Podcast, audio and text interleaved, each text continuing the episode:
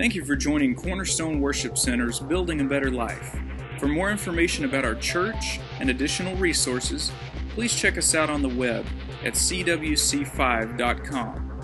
Now let's join Pastor Eric Holler for part two of Healing. It's God's will for you. Good morning. Good to see all of your lovely faces today, as well as all the rest of you. And uh, so glad you're here with us today. I'm excited to be in church, excited to be at Cornerstone Worship Center, excited what God's doing. Y'all don't forget that February 1st we'll be starting our services at Scott Johnson Middle School, as the announcement was. But so we have this Sunday and next Sunday here, and uh, we'll be two miles uh, with, huh? Oh, we have two after this. I'm sorry, two after this. Three Sundays here, yes, including today. And uh, so February 1st we'll be starting there. And, and when you walk out of Scott Johnson Middle School, anybody been out to the property? Raise your hand if you've been out to our property. Oh, man. There's some of you need to get in your car and go out there. You go out there and check it out. Um, but um, it's, it's just north of the water tower out there off of County Road 943, which Wilmeth turns into, Wilmeth Road. You just go west off of 75 off Wilmeth, and uh, you'll pass by um, Scott, John, uh, Scott Johnson, which runs off of uh, Community and McKinney North and keep going. Then it dog, dog legs right and goes north. And uh, there's the water tower, and then just north of that is our property. You'll see our, sign out there. And, and when you walk out of Scott Johnson Elementary, you look west, you see that water tower and where our church is going to be built. Praise God. And, and so here in just the next few months, we're going to be seeing steel start coming up out of that ground. And uh, I'm just excited. We're going to be closer to where, we're, where we are. Amen. Yeah, give the Lord a shout of praise this morning. Amen. And so, me and Pastor John, anyway, we're talking about this, this series. We're talking about this year. I, I was just talking to Miss Velma, and she said, 2009, it's miracle time. Praise God.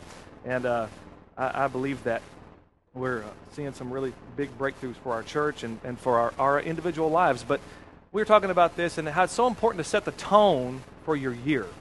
Uh, now, a lot of people set tone by making resolutions, which they end up breaking in just a short amount of time. But this is more than making a resolution. This is making a resolve in your heart. And I want this, this message, this series of messages throughout the month of January, to just bring a resolve in you. Even if you already think you know it and believe it, I want it to take a deep, deeper root in you today. Because here's the thing about the enemy and how he works he is always after the word. The Bible teaches us that he comes to steal the word from us, that tribulations and those kind of situations arise in this world. Persecutions arise for the word's sake. Mark chapter 4 teaches us. So he's out to steal that word because in it is the power of God. See, in the word of God, it's quick and it's powerful, the Bible teaches, and sharper than any two edged sword, piercing even to the division of soul and spirit. Hebrews chapter 4, verse 12, and of the joints and marrow, and is a discerner of the thoughts and intents of the heart, which tells us that the Word of God has an answer and a part to play in every part of man spirit, soul, and body. Are you hearing me today? So it's important that you get this message deep inside you because this year the devil is, uh, again, going to lie to you like a dog.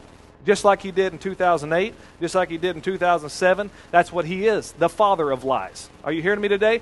And so, uh, any of you, if you face any kind of sickness or symptoms like that, the, that, that's when the devil loves to pounce he loves to throw the lies. He loves to accuse. He loves to condemn and make you feel like, for some reason, you've, you've deserved this sickness. Hmm? I was just telling the service that the devil tells me sometimes when I get sick, if you wouldn't have talked to your wife like that, you wouldn't be in this kind of shape. You wouldn't be throwing up. Well, she says that's right, but anyway, it's easy. It's easy to fall under condemnation when you're weak in your body. It's easy. I mean, the, it's, it, you can be an easy prey if, you, if you're living in the natural because the, the circumstances, they come and go. The Bible teaches us that they're, they're subject to change. But the Word of God is forever. Forever, O oh Lord, your Word is settled in heaven. Hallelujah. But listen to me. It's important that you get it settled in your heart, in your mind, and in your mouth, especially concerning this vital subject of healing. It is one of the most important parts of the work of the redemptive work of the Lord Jesus Christ. Just, just like the, the, the paying for your sins was so important. Amen. And we're going to be looking into that over the next couple of weeks. This morning, I'm going to open this up and make a case for healing because there's all kinds of ideas. Turn to 3 John 2, the epistle of 3 John 2, not the Gospel of John. You start maybe in Revelation and work your way back, the last book of the, and you'll come to Jude, and then you'll come to 3 John. It's one small chapter.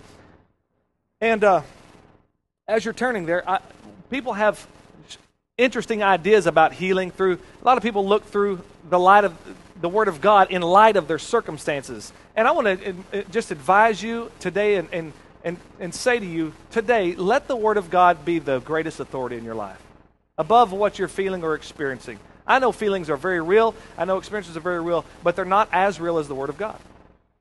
Because everything that we see and know and feel and touch and taste and see all this stuff came out of what's invisible. It, everything was invisible first are you hearing me? So everything in the natural came out of that. So when you're living by faith, you're living in this invisible realm that goes beyond natural causes, natural things. Are you hearing me today? Amen? And so 3 John 2. See, I don't think anybody questions any, any Christian organization, anybody, anybody that would name themselves Christian, whether it's a denomination or a committee or a church or whatever, I don't think anybody would argue the fact that God can heal. I don't think anybody would argue that. That God has in his power the ability to heal. Can I get a good amen this morning? I don't think that's not, I don't think that people have a problem with that. But the question a lot of times arises is healing for everybody? Is healing specifically for you? Is healing for me? And so that's the question that needs to be answered because there's all kinds of thoughts out there, there's all kinds of, of ideas on it. But I'm, my question today is what does the scripture say? And this is what we're going to look at today. What does the Bible teach about it? Amen? All right. Third John. Now, now John, John's a, John's a great guy. John's, how many of you agree that John was a good man? I mean, he was, he was the closest man to the Lord Jesus Christ on the face of this earth. You know that? He was part of what we call the big three Peter, James, and John. You know, Jesus had various levels of relationships on, in this world, but the big three got to do special things with him, and John even got to do more special. For instance, the big three got to, Peter, James, and John got to be at Jairus' daughter's house when Jesus raised her from the dead. He kicked everybody else, even the other nine. Wouldn't let them in. Only Peter, James, and John, Jairus and his, and his wife and Jesus were in this room when he raised her from the dead. They got to see this special miracle. They also got to see Jesus transfigured on the mountain. Incredible. And got to see Moses and Elijah. See this glorious experience. And, and, but John even had a little more special relationship, and that was that he laid his head on the chest of the Lord Jesus, the Bible teaches us. So close. And the relationship was so tight and so special that while Jesus was hanging on that cross, dying for our sins, paying for our redemption, that he handed over the care of his mother to John. Special relationship. And so, if anybody's going to know God's attitude and the Lord Jesus Christ's attitude on the subject of healing, it's going to be this guy. Peter's going to be another one. We're going to look at him in just a moment. So I just want to I just want to preference that first before we read this. It says 3 John 2 says, "Beloved, I pray above all things that you prosper and be in health even as your soul prospers." How many of us have heard that you never know what God's going to do? Anybody ever heard people say that? You just never know. Anybody ever said that? All been guilty of that, I guess. You just never know what God's going to do. You know, so, so, some believe that it's God's will for some to be healed and for some not to be healed. Some believe that God is the God makes people sick uh, to to teach them something, to teach them a lesson. I've talked to people that believe this. I, I, I have. It's real. It, they really really do confess this kind of thing. And that, that some people say, I'm sick to the glory of God. You ever heard anybody say that? I heard a lady tell me that one time. I said, Really? Sick to the glory of God. Now, now, is that true? Is it true that God makes people to see, sick to bring glory to himself? That's the question that we need to answer because it's a popular belief. And if, if you're here today and you believe it's God's will that you're sick to teach you something, listen to me. If you're here today and you believe, open up your hearts and minds to me, that God makes you sick or allows you to be sick to teach you something, then you have to believe that when you learn the lesson, that He heals you. Let me say that again. If you believe, I'm not saying it's what the Bible says, I'm saying if you believe that God makes you sick or causes you to be sick uh, uh, to teach you something, then you have to believe that once you've learned the lesson, you'll get better. And if you are sick to the glory of God. And if it's God's will, then what are you doing going to the doctor? If it's God's purpose Why are you taking the medication to fight His will? I mean, you're going to drag the doctors and the nurses right into your disobedience. Come on, talk to me this morning. People say the craziest things and don't even think about it. They just accuse our Heavenly Father of all kinds of stuff. Just because, and a lot of it is because they just don't understand. They don't understand who he is. Because here's the thing, and I'm not picking on any denomination out here, but you can kind of guess, you know, out there that they're that the people that preach this kind of thing, that it's the sovereign will of God and we're just in his complete control, and, and if he chooses to heal you, he will. If he chooses not to, it's for his glory and it's for his divine purpose, and, and, and you just need to submit to that. It's these very same people that are building hospitals and putting their names on it to help you get better, to help you process the will of God. We'll preach this, but we're going to take your money while we're preaching it. Oh, boy. Okay. You come over and we'll uh, help, help you get better. God picking on you. Like they have some higher standard than God. And the truth is, the truth is, they don't. So we have to look and weigh this out to see what the Scripture says because there's all kinds of man ideas, men's traditions out there, men's teaching, men's doctrine. But what does the Scripture say? Well, here we see John prays, Beloved, I, no, no, no, I'm not telling you not to go to the doctor. Ladies and gentlemen, I'm not saying that. I'm not saying don't take medicine. I'm saying if you believe that way, then, then you are fighting it, if, if that's the truth. But the Bible teaches us that every good and every perfect gift comes down from the Father of lights, James 1.17, with whom there is no variableness nor shadow of turning. What does this teach us? Every good and every perfect gift comes down from God. So every good thing that's in your life, praise God, come down from the Father. Isn't that wonderful? Now, now, the only perfect gift that's ever come is the Lord Jesus Christ. But God gives us good gifts, and I believe that medicine is a good gift. I believe that the knowledge of medicine is a good gift. Come on, talk to me today. It's a good thing. I'm not telling you not to go to the doctor. I mean, all I'm telling you is to exalt the word above everything else first to put it first, to put the Word of God and make it an active thing that that's the automatic response to whatever sickness or contrary thing in your physical body you might face today. Are you hearing me today? That you put the word, exalt the word first before the doctor's opinion, before the medicine cabinet, before all those other things. Those things are good. Those things are fine. They're really pretty much on the same team to make you better. Amen. But but we exalt the word first, and I, I believe, like I said, I believe it's a good gift. And, uh, so. Uh, The truth is, if, even though they might believe this kind of thinking in their minds, something in their heart tells them something different. That no good and no loving and no caring Heavenly Father would want his children sick. I mean, if I had the power to help my child get better from sickness, if I had the medicine in my, in my power, and I said, this can make you better, but what kind of father would I be, would I be, would I be? What kind of father would I be if I said, no, I'm not going to give it to you? No, I'm not going to give, I'm not going to help my child get better even though I've got the, the, the, source for it. What kind of dad would I be? Kind of father, what, what would you think of me if I had the right kind of medication to help my kid get better? But I, no, I don't know. I don't want them to learn a lesson. They're going to grow closer to me through this process. Hmm? Our Heavenly Father gets accused of this all the time. But when we think about it in our terms, we go, God, I'd be a terrible parent if I did that. I pray above all things that you prosper and be in health. How many of you know it's very important to have spiritual prosperity in your life? Uh, that's, that is the most important thing. Jesus said, if you abide in me, John 15, 7 and 8, I'll quote here, if you abide in me and my words abide in you, you will ask what you will, and it shall be done for you. Verse 8 says, In this is my Father glorified, that you bear how much fruit?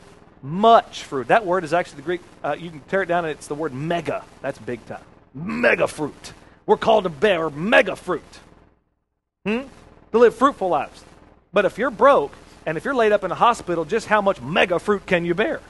And that's why John's prayer is this by inspiration of the Holy Spirit, that, that, that, that you prosper in your spirit, that you prosper in the natural, your health and your, and your prosperity, that you have that just according to what is going on in the inside of you as to be an example to the thing that has taken place. Because, see, it's not, it's not right that you live one thing on the inside and not experience it here in the natural. He wants you living from the inside out that you experience in your health and in your prosperity just like you've experienced it in your spirit, even as your soul prospers. Amen. How many of you know that you could be a little more fruitful, actually, probably a lot more fruitful, if you got a little money in your pocket and you're feeling good? Hmm? Because the thing that sickness does is it turns everything towards you. I don't know about you, but I, I try my best not to, but I turn into a pretty big wimp when I get sick. And so I have to fight that, you know, especially when Heather's there at the house, you know, and I have to, honey, I feel so good. Can you go get me some soup? You know, it's easy to pamper it. It's something because you, it, you, you become all about yourself. And then how effective are you? Are you hearing me? Think with me now. All Scripture is inspired by God. Does everybody here have a problem? Anybody here have a problem with that? That Scripture is inspired by God. Let's look through some Scripture. Are y'all with me? Buckle up. Let's go. John 14. John 14. I want you to look at this. We're going to go through several Scripture here. Several Scriptures. John 14, verse 25, the Gospel of John, that is. The Gospel of Matthew, Mark, Luke, John. Gospel of John says, These things, this is Jesus talking. Your Bible, if it has red, it's in red.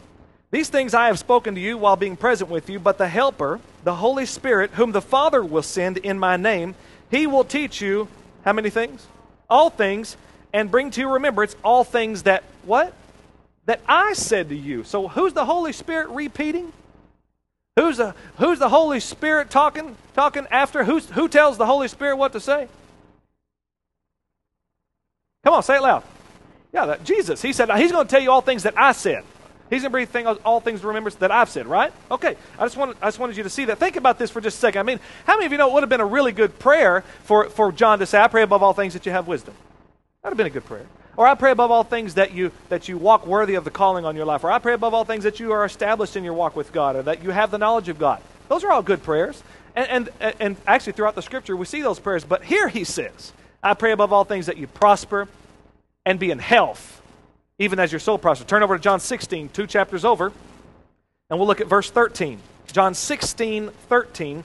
And it says, However, this is Jesus again talking concerning the Holy Spirit. However, when He, the Spirit of truth, has come, He will guide you into how much truth?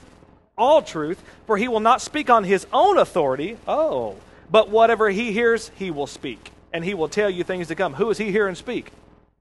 Jesus, right? He will glorify me for he will take of mine, this is Jesus talking, and declare it to you. So the Holy Spirit's going to take of Jesus and what Jesus has said and declare it to us. Are you hearing me?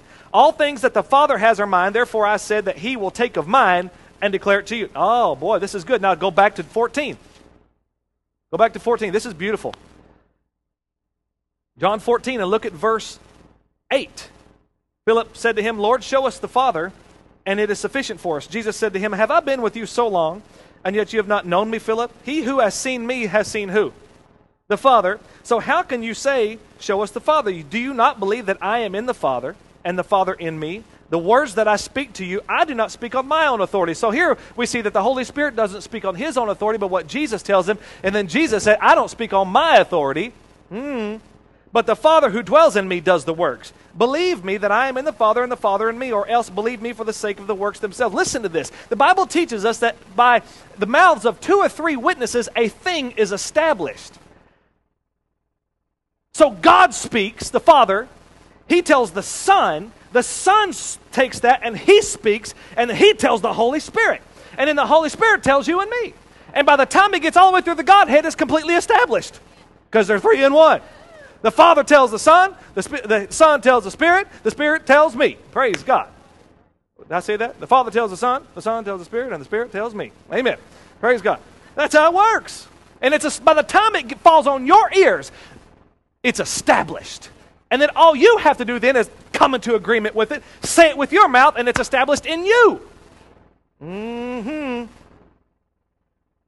So we're asking the question today Is healing for all? Is healing for, is it God's will for you to be healed? Turn over to Acts chapter 10 as we continue to look what the scripture says here.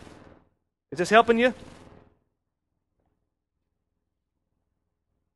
It's helping me. It's helping me. Acts chapter 10. I'll just give you a little background on this. Peter showed up here at Cornelius' house. Now, it was, it was not right by the law for Peter to show up at Cornelius' house because Cornelius was a Gentile, or what they like to call dogs. Jews like to call them pagan, heathen dogs. Well, they didn't associate with them. And up to this point, no Gentile had been saved. Even in the book of Acts, chapter 2, only Jews got saved that day. And the revelation still hadn't hit them that it was going to all the world until Peter set up on the house at Simon the Tanner's, set up on the roof waiting for him to fix dinner, and this sheet came down. Y'all remember this? The great, the, the sheet, he, the Bible says he fell into a trance, and the sheet came down, and on that sheet was every kind of four footed beast and every creeping thing. And the Lord told him, Rise, Peter, kill and eat. And then Peter, so spiritual a man he was, he said, Not so, Lord. Now, I don't know who has the gall to say something like that. He hears it audibly and says, Not so, Lord. Here, here's why. Because Peter's so steeped in tradition and, and, and only knows what, Lord, I've never done that before. That doesn't make any sense to me. My tradition, see, come on. What I've learned in the past. God's shaking his world up here. He says, Rise, Peter, kill. him. He said, Don't call, he said, Peter, don't call unclean and common what I've what I have cleansed already. And he had to give them this vision three times. Finally, these three, these three men come from Cornelius' house because Cornelius had been visited by an angel. He was trying to he was trying to get to God as best as he knew how as a pagan. I mean, he was praying all the time. He was a devout man. The Bible teaches us he gave alms to the poor, but he just wasn't saved yet. Hallelujah! But that all that got God's attention. So an angel came and visited, "Send for Peter." Okay, so these guys show up in Joppa to get Peter. All right, and Peter grabs a few of his Jewish buddies so he don't feel so alone in this Gentile world, and uh, they show up at Cornelius' house. Okay, now listen to this. This will set you free if you let this sink deep in your heart. He gets into, in, he, on his way there, as he's, as he's walking into the house, he smells fried bacon from breakfast that morning. That Jewish nose just turns up, but something on the inside of him says, Man, it'd be nice to have a piece of that bacon sometime, you know. But uh, that's not really in the scripture. I'm just kidding. Just, that's how I feel when I smell bacon, though. It smells good. Verse 34 Then Peter opened his mouth and said, Listen to this. In truth, you know, you ought to underline these next few words in your Bible. I perceive that God shows no partiality. Listen, I perceive, in truth, I perceive, one version says that God is no respecter of persons.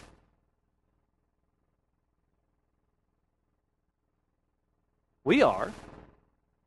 We're respecters of people. And so we a lot of times we think of God that he's us except he's better than us, you know.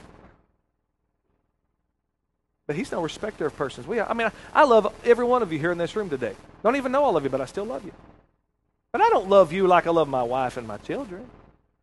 And I wouldn't expect you now y'all come back to church, all right? That don't don't get offended by that. And I wouldn't expect you to love me like you love your family. So, on, on, on, level, on certain levels, we are respecters of persons, but God is not. God is not. I mean, because if you begin to think that way, then you would think that, you know, well, God would answer Pastor John's prayer before he'd answer my prayer. I mean, he's so close to God. He's walked to God for all these years. I mean, surely, I mean, he's got like a direct hotline, you know, direct line to God, just like that. I mean, as soon as he speaks, God says, yep, there it is. You know, I, I mean, I haven't done anything like that. Billy Graham, I mean, gosh, there's no way.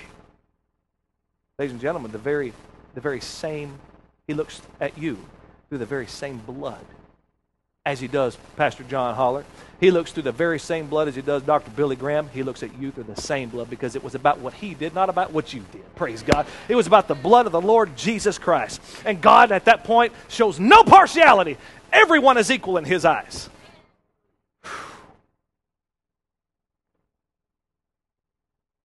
He doesn't think that way. He's no respecter of persons. Let's continue to read Acts 10, verse 35. But in every nation, whoever fears him and works righteousness is accepted by him. The word which God sent to the children of Israel, preaching peace through Jesus Christ, he is Lord of all. That word you know, which was proclaimed throughout all Judea and began from Galilee after the baptism which John preached, how God anointed Jesus of Nazareth with the Holy Ghost and with power, who went about doing good. He did, went about doing what? What Jesus go about doing? Good and healing all that were oppressed by the devil, for God was with him. God was with him, healing all that were oppressed by the devil. I see opposition here between God and the devil in this text. Peter's teaching us by revelation of the Holy Spirit that the sickness that was on all those people came by influence of Satan himself. And don't you know, we, we, we wouldn't be experiencing any of the kind of stuff we, we in sickness and disease today if Adam and Eve had never sinned. There would be no cancer. There'd be no heart disease. There'd be no, there'd be no such thing as allergies. It just wouldn't, it just wouldn't be if it happened. So we know that all of that came in the world by the influence of sin and by Satan himself. Yeah. A friend of mine uh, a few years ago said that he was sitting at, at, at dinner with a, a, buddy of his, and uh, his buddy said, After this dinner, after this lunch, I'm going to go to the hospital because my uncle, I'm going to go visit my uncle who's there. He has bone cancer, and it's bad. It's all in his bones. And, uh, and so, anyway, so my pastor friend said, Well, man, I'm so sorry about that. He goes, Let's, let, let me pray with you. He said, Oh, no, no, no, no, no, no, no, no, no. This is God. This isn't, no, we don't need to pray for. It. Let me tell you something what's happened to my uncle because he was so far away from God. He was so far away. I mean, he was, but, but when he got cancer and he's laid up in that hospital, man, he's closer to God today than he's ever been. I mean, he found Jesus. And, and, and, and this is a good thing. God did this. And so they, they, they paid their bill and, and they went out to the parking lot. My, butt, my, my, my friend, he just couldn't let it go. He said, uh, he said, Do you really believe that God gave your uncle bone cancer to, to make, to, for him to get closer to him? He said, Absolutely. He said, do you want to be closer to God? He said, Yeah.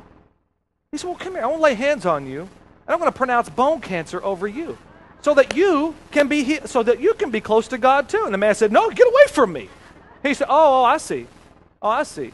It's okay for your uncle, but it's not okay for you. You hypocrite. It's okay for your uncle. Come on now. How many of you read the four Gospels? How many of you read the four Gospels? Needless to say, that man, I, he said he literally jumped in his car and peeled out of the parking lot, scared to death of him. And come on, raise your hand real if you read the four Gospels. Praise God. Now, some of you here that didn't put your hand, up, there's no condemnation. Just make it your New Year's resolution to read them this year. Praise God, they'll change your life. Got some reading to do. Amen. And if you've read them, read them again. I've read them, read them many times. And, it's, and, and we see that Jesus prayed for literally thousands of people, touched thousands of people in just this three year minister span of ministry from age 30 to age 33. And, and, and so if, if, if, if, if, if, if God is, is, is, is causing some people to be sick to his glory, if, if he's doing this, and if he's at work to, you know, he's got his divine sovereign will at work, and, and, and teaching some people. I mean, I, I, read about the 12 apostles, and you can read about them in the Gospels, and I love these men, and I respect them. I mean, their names are on the 12 foundations of heaven. Mine is not. Yours is not, so I got a, a, great appreciation for them. But, but you read throughout there that they're really not the most astute guys around. I mean, we saw Peter and Philip, after seeing all that Jesus did, he said, Show us the Father, and it is sufficient. And Jesus said, I think he wanted to say bonehead, but it's not in the text. I think he was thinking, he said, Man, how long have I been with you? If you've seen me, you've seen the Father. Hello, Philip, wake up.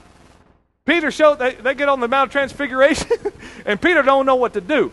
He didn't know what to do. He said, Let's build churches. One for Moses, one for Elijah, one for Jesus. Won't that be great? I got the answer.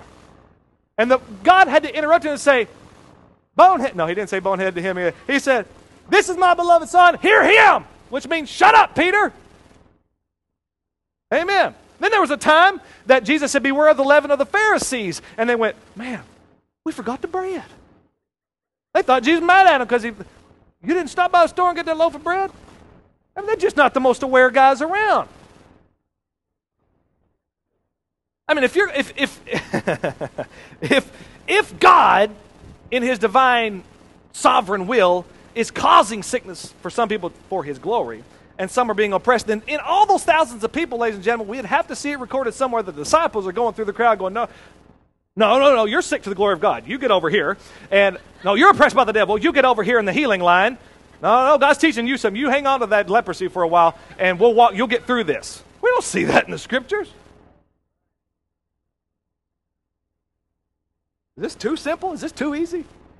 Hallelujah. Huh? and, and God can't give what he doesn't have. Are you hearing me? And if I told Brandon Marshall, and I said, Brandon, after the church today, man, I'm going to take you out to the Collin County Regional Airport, and I'm going to hand over my private jet to you. And right now he's thinking, when did you get a private jet? and I don't have one. And so he would laugh and say, That's funny, you know. I appreciate that. But if I, but if I, if I, if I reached in my pocket and I said, Brandon, I'm going to give $20 to you. Ladies and gentlemen, he can expect that because he knows I have it. Are you hear me? You can have this. Come here and get it, brother. He can expect to receive that. You see? You can expect to receive, listen to me, you can expect to receive what God has and not expect to receive what God doesn't have. Amen? He doesn't own cancer. He doesn't own sickness. He doesn't own disease. I hope not, because heaven's going to be a real letdown. We get there and we still have to struggle with the same stuff up there. That ain't going to be any fun. You know? But it's not there. The truth is, God, that's where God is. That's where His will is being accomplished 100%. Are you hearing me today? And Jesus gave us the audacity, listen to me, He gave us the audacity to pray, Your kingdom come, your will be done on earth as it is in heaven. Now, that's just not something nice to say. He didn't give us words to say so we, we could pray that and go, Well, I wish that was true. No, no.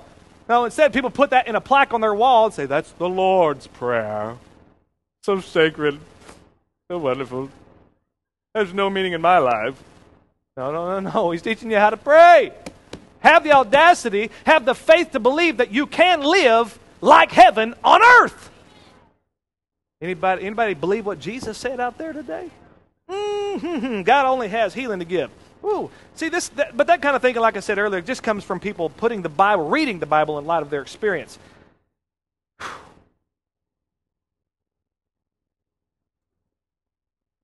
And God and the devil are not on the same team.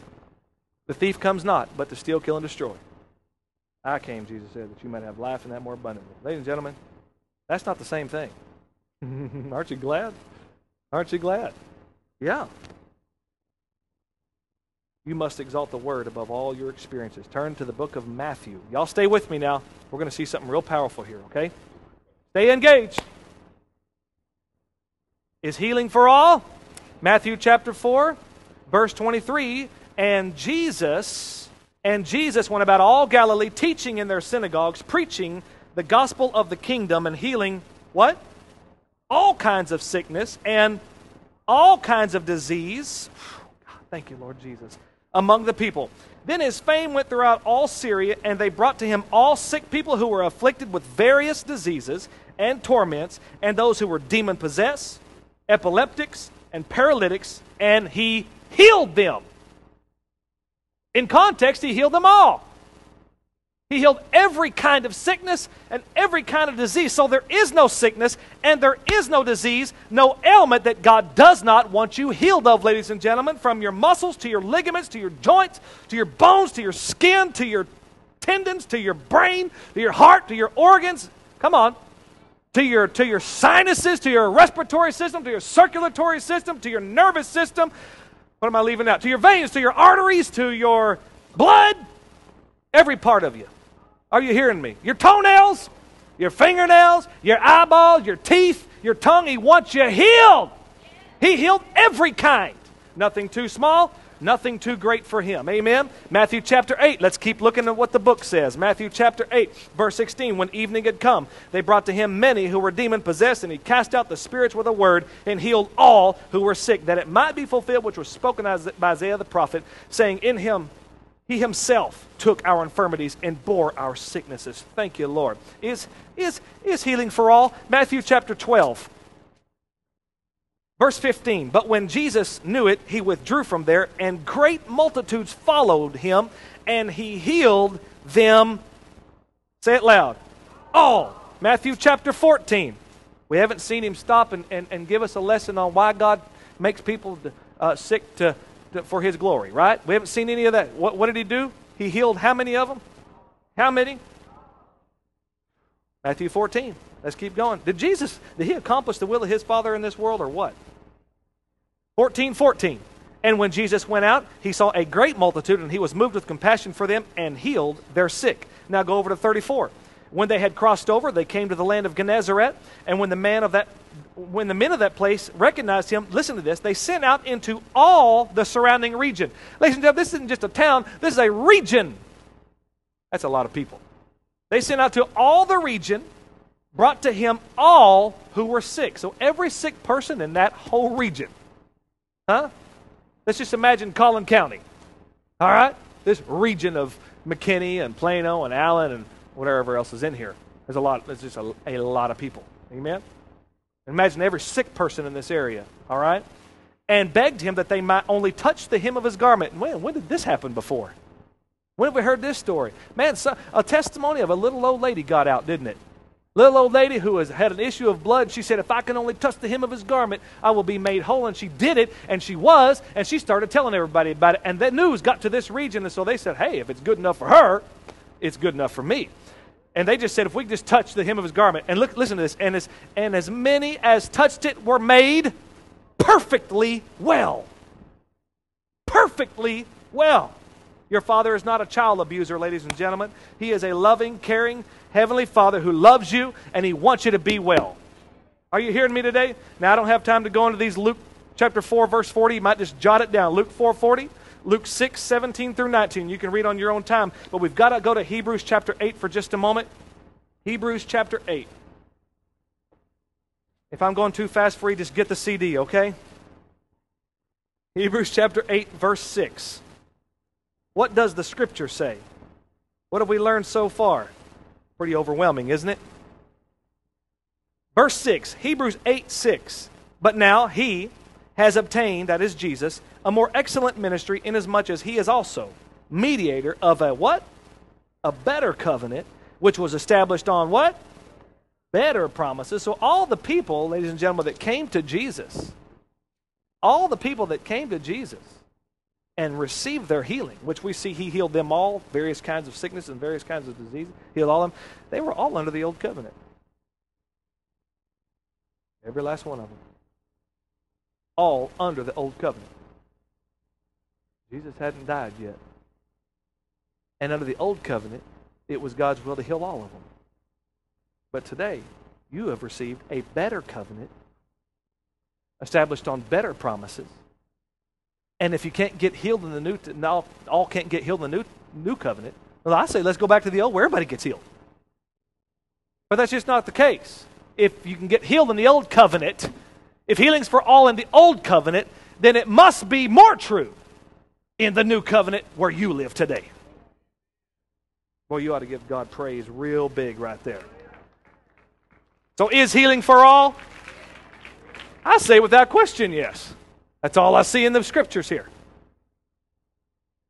If it's if it's not true, turn to Isaiah 53 and we'll close with this.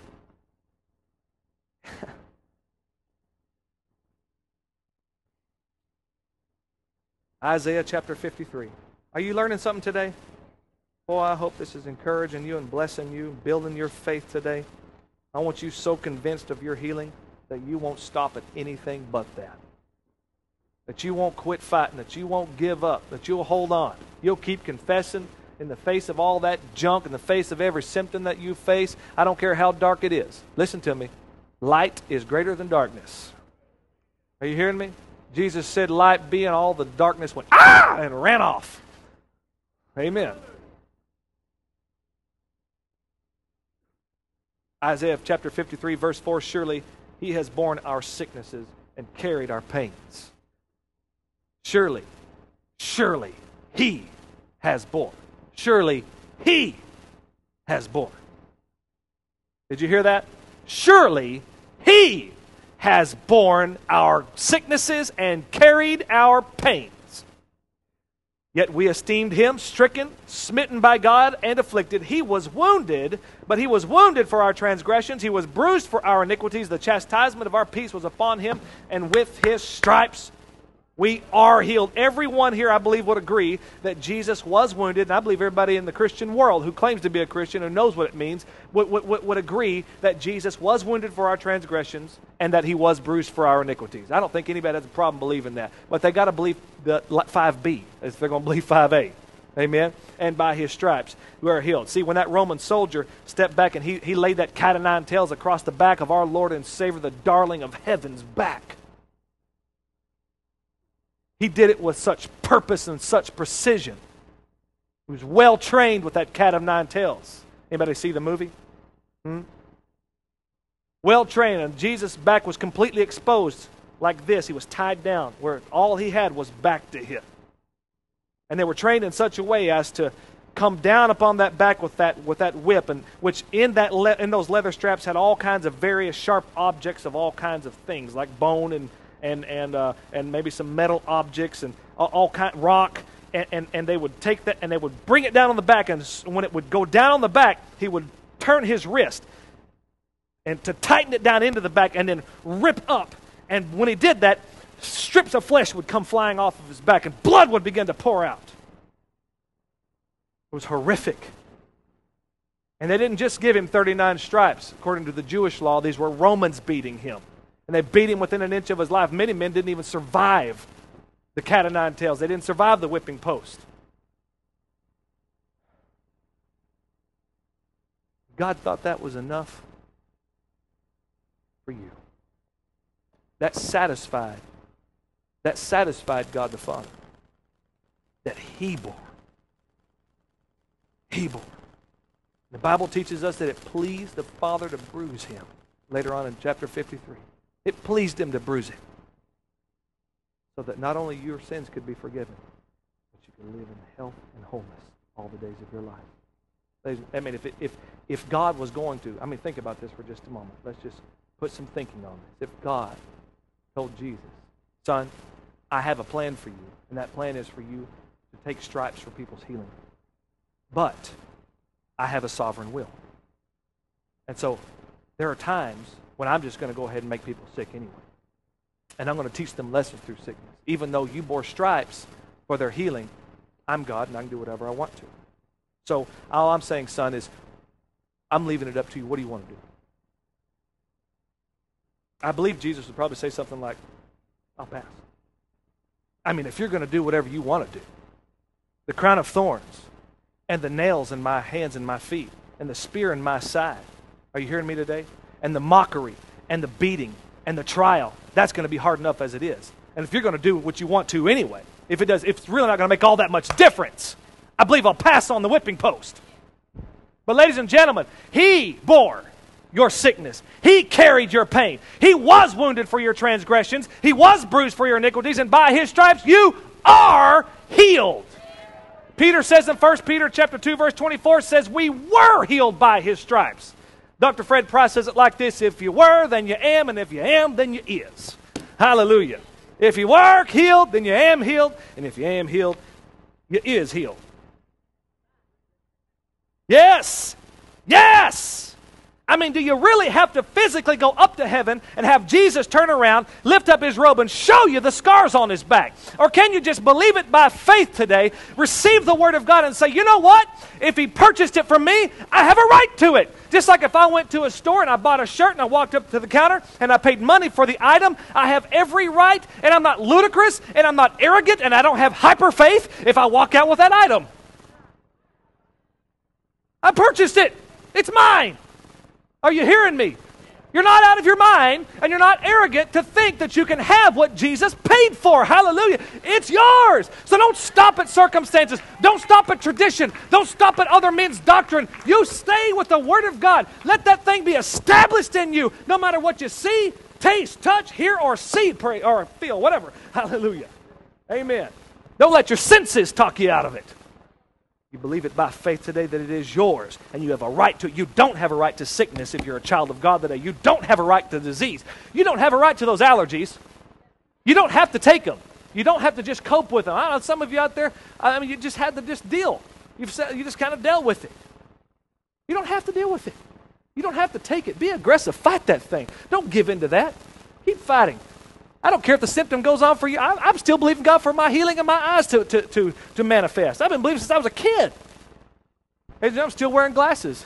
So far, so far, but I'm still convinced of His Word. I'm still convinced of His promise that any minute the healing can manifest.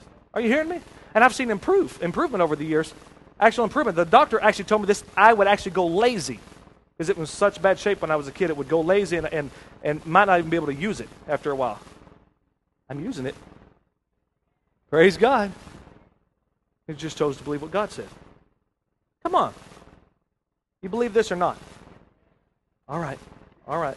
I said I was closing with Isaiah, but I lied right through my teeth. Let's look at Mark right quick. I will. I'm sorry, I forgot about this one. But I can't, I can't let you go without seeing this. It's only 11:30 anyway. Oh, by the way, just on the subject, uh, uh, this is really good. You know, he says, I, I pray above all that you prosper and be in health. 2 Corinthians 8 9. I want you to just maybe underline this or write this down for a second for you to look at. I'm going to quote it to you. This is, a, this is important. In the redemptive work of the Lord Jesus Christ, just as much as he paid for your sin, just as much as he paid for your healing. Ladies and gentlemen, look at this. 2 Corinthians 8 9. For you know the grace of our Lord Jesus Christ, that though he was rich, he was what? He was, yet for your sakes he became poor, that you, through his poverty, might become rich. And look, listen to this. And the word rich, I looked it up in the Greek because I, I, I, I got to know. I have to know that this isn't talking about spiritual riches. I have to know that because that's what you hear. Well, that's talking about spiritual riches. Then you have to say that Jesus became poor spiritually. That doesn't make sense. That doesn't, that doesn't make sense. He became poor spiritually? No, no, no. I looked it up in the Greek, and know what that word means? I'll give you all the definitions of it. It means to be rich. It means to have abundance of outward possessions. I didn't write it, it's in the book. He became poor so that you could become rich. Oh boy, don't let the world talk. Don't let the, er, the church talk you out of it. Amen. What does the scripture say? Just leave your life with that, with that idea, with that thought. Are you hearing me today? What does the scripture say? And let everything fall on that. Let everything that you believe fall on that truth. I'm going to believe the book. I don't know about you. Because every time I, when I look in here, it's like, this is way too good to be true. And I'm half right. It is too good, and it's true. It is too good, and it's true. You don't find that in this world. I love getting a phone call like, you want a trip to Alaska? Really? Yeah. You want a trip to, you want uh, all expenses paid, the flight and everything. All you have to do, oh, okay, there are strings attached. Okay, I knew it was too good to be true. You got you to come and watch this timeshare for 90 minutes and uh, hear us talk about this timeshare, and then you got to then you got to prick your finger and bleed all over this piece of paper, and so we can get your DNA, and then you and then you you know it's just like one thing after another. Forget it. I, I, I know how I know what a gift is. That's not a gift. You want my money. Mark chapter 6. Did y'all find it? I just want to give you a little background here. In chapter 5, Jesus does some extraordinary things. He casts a devil out of a man. Actually, he cast more than one devil out of a man. He cast 600 devils out of a man in one instance. The Bible says that the demon's name was a legion. A legion of men in an army was 600, at least. It was 600, sometimes more than that. Up, could be up, upwards to a 1,000 men. So we don't know exactly how many. I'm just telling you, that's a lot of demons. Huh? And just with one word, Jesus cast them out. All right? He cast out 600 devils. And then later on the chapter, Jairus shows up and, and asks him to come heal his daughter who's sick. You remember? And on the way there, on the way there, the, the little old lady with the issue of blood interrupts him. She touches the hem of his garment. He, she gets uh, he, uh, healed, and then uh, and then while that happens, he, word comes from his house. Jairus, don't bother the Lord. Your daughter's dead. And Jesus turns to Jairus. He says, Hey, hey, hey, hey, only believe. Only believe. Don't, right now is not the time to doubt. Just because it got darker just because the situation got worse. Come on, talk to me. Just because doesn't that's not that doesn't give you that doesn't give you an excuse to start doubting. Just because it's still going downhill. Are you hearing me today? Just because it's still going downhill, don't don't don't stop. Only believe. And so so so Jairus says, "Okay, I think he did because he went with him and and sure enough, he uh, he raised that little girl from the dead." And in chapter 6, all this amazing. And all we've seen evidence of the Lord Jesus Christ. Everywhere he went, he went about doing good and healing. How many? All the, well, uh, all the major cases, right? All the, all the Billy Grahams. All the good people. No, he healed all. He healed all. Every kind of sickness, every kind of disease. This is what he was known for. Every time Jesus showed up, everybody got blessed. Everybody got healed. All the dead came back to life, and everybody that was sick got healed. Everybody had disease got healed. Everybody that was lame, every epileptic, everybody that's having seizures out there in the crowd, they got healed. Paralytics, people, people that couldn't feel their body, hallelujah, were healed. It's like, it's like nothing intimidated him. Oh boy. Then six. Then he went out from there to his hometown, to his own country, and his disciples followed him. And when the Sabbath had come, he began to teach in the synagogues, and many hearing him were astonished. Listen to this. They were astonished, saying, Where did this man get these things? And what wisdom is this which is given to him? That such mighty works are performed by his hands. Oh, don't quit now. Is this not the carpenter? Hmm. See, that all they could see is this natural man. They couldn't see God at work in this man. They refused to see the anointing. They refused to receive from the Spirit of God. All they looked at and saw those callous hands said, That's the carpet. That's Mary's boy. All of his brothers and sisters are here. Now look at verse 4. But Jesus said to them, A prophet is not without honor except in his own country, among his own relatives, and in his own house. Now he, let's look at this. What, what verse? Verse 5, Michael.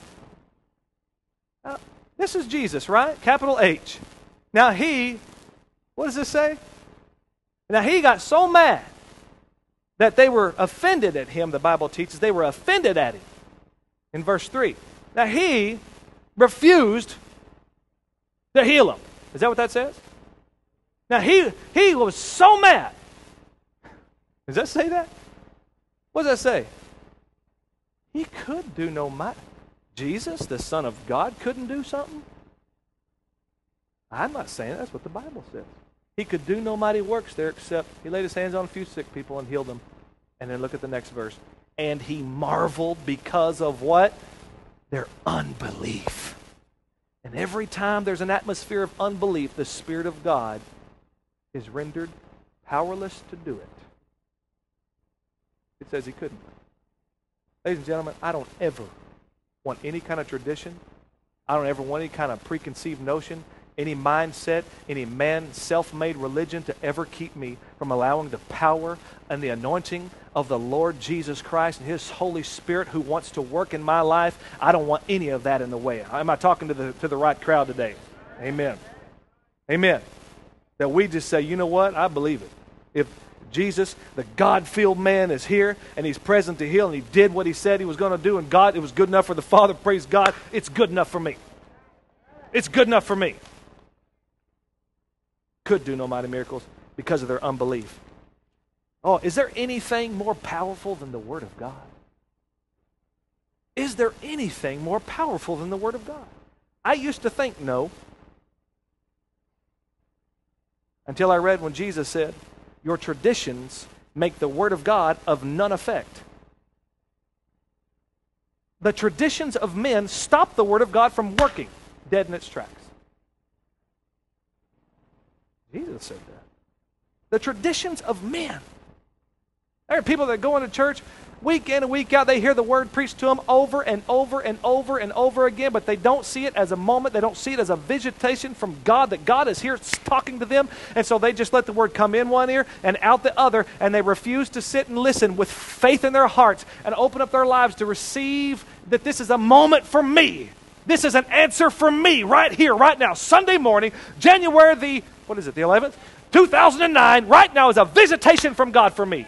At this moment, the anointing is flowing in this place. At this moment, the Spirit of God is at work. Who is, who is dealing with something right here? I want you to just raise your hand. If you've got a physical ailment right now you're dealing with, just raise your hand right now. Raise it real high. Raise it real high. Anybody here? All right, I want you to stand up where you're at. Just stand, stand up. Listen, we have heard, you've heard the word preached today, but I believe in the demonstration of the word working today. And I believe the word of God that says he sent his word and healed you and delivered you from all your destruction. The word of God also teaches, Bless the Lord, all my soul, and all that is within me. Psalm 103. Bless his holy name. Bless the Lord, all my soul, and forget not all his benefits, who forgives all your iniquities, who heals all your disease, who redeems your life from destruction. Are you hearing me today? And the word of God teaches us that no weapon formed against you shall prosper. Every tongue that has risen up against you in judgment, you shall condemn. Yeah. He healed them all. He bore your sickness. He carried your pain. And by His stripes, you are healed.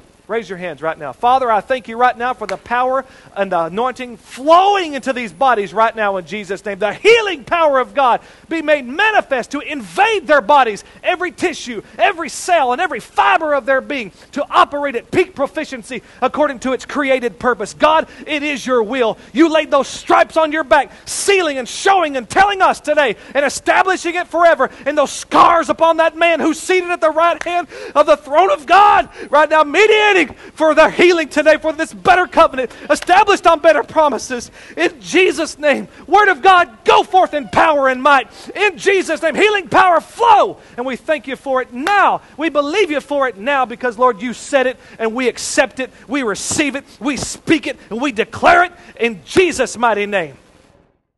Do you believe that today? Hallelujah.